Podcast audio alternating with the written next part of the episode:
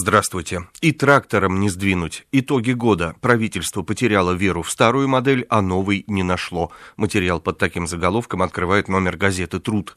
Цукцванг. Так в шахматах называется позиция, в которой любой сделанный ход ведет к проигрышу.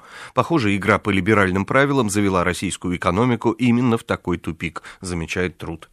Академики уверены, наша экономика может расти на 6% в год. Так озаглавлено передовица в еженедельнике «Экономика и жизнь». Ученые Российской Академии Наук категорически не согласны с прогнозом Минэкономразвития, который предполагает резкое снижение темпов роста российской экономики. На днях они представили доклад, в котором оценивают потенциал нашего экономического роста в 6% в год. Россия в 2014 году. Только бы нефть не подвела. Таков другой первополосный заголовок в экономике и жизни. Инвестиционный банк Морган Стэнли опубликовал макроэкономический прогноз мировой экономики на будущий год, в котором отдельная глава посвящена России. По мнению американских аналитиков, 2014 год для России должен стать относительно благополучным, несмотря на то, что они понизили свой прогноз роста ВВП с 3,1% годовых до 2,7%. А теперь читаем сообщение в российской газете. В присутствии главы Росатома Сергея Кириенко и министра энергетики США Эрнеста Мониса подведена черта под 20-летним контрактом, согласно которому оружейный уран, полученный в России от демонтажа ядерных боеголовок, перерабатывался и поставлялся в США. Таким образом, программа «Мегатонны в мегаватты», в которую поначалу мало кто верил, состоялась и создала небывалый международный прецедент. Поставки демобилизованного урана обеспечили 10% всей электроэнергии, произведенной в США, уточняет сообщает российская газета.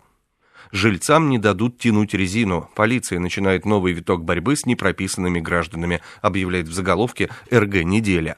С 10 декабря участковые обязаны начать поквартирные обходы жилых домов, чтобы выявить проживающих без регистрации. МВД и ФМС совместным приказом утвердили административный регламент проведения подобных проверок.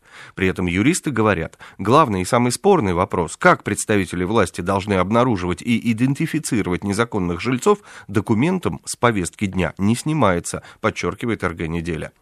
Корреспондент приложения выходного дня в газете «Ведомости» попытался снять квартиру в Сочи на время Олимпиады. Расценки начинались от 5000 рублей в день, но самые хитрые россияне придумали способ снять дешевле. Сейчас за 15 тысяч в месяц однушку запросто найти можно. Заключаешь договор с хозяевами на несколько месяцев или на полгода, а дальше хочешь живи, хочешь не живи. Главное, что в феврале хозяева цену поднять не смогут, договор есть договор. И торопитесь, потому что эту фишку уже многие просекли на напутствуют читателей «Ведомости пятница». Со свежей прессой вас знакомил Андрей Егоршев.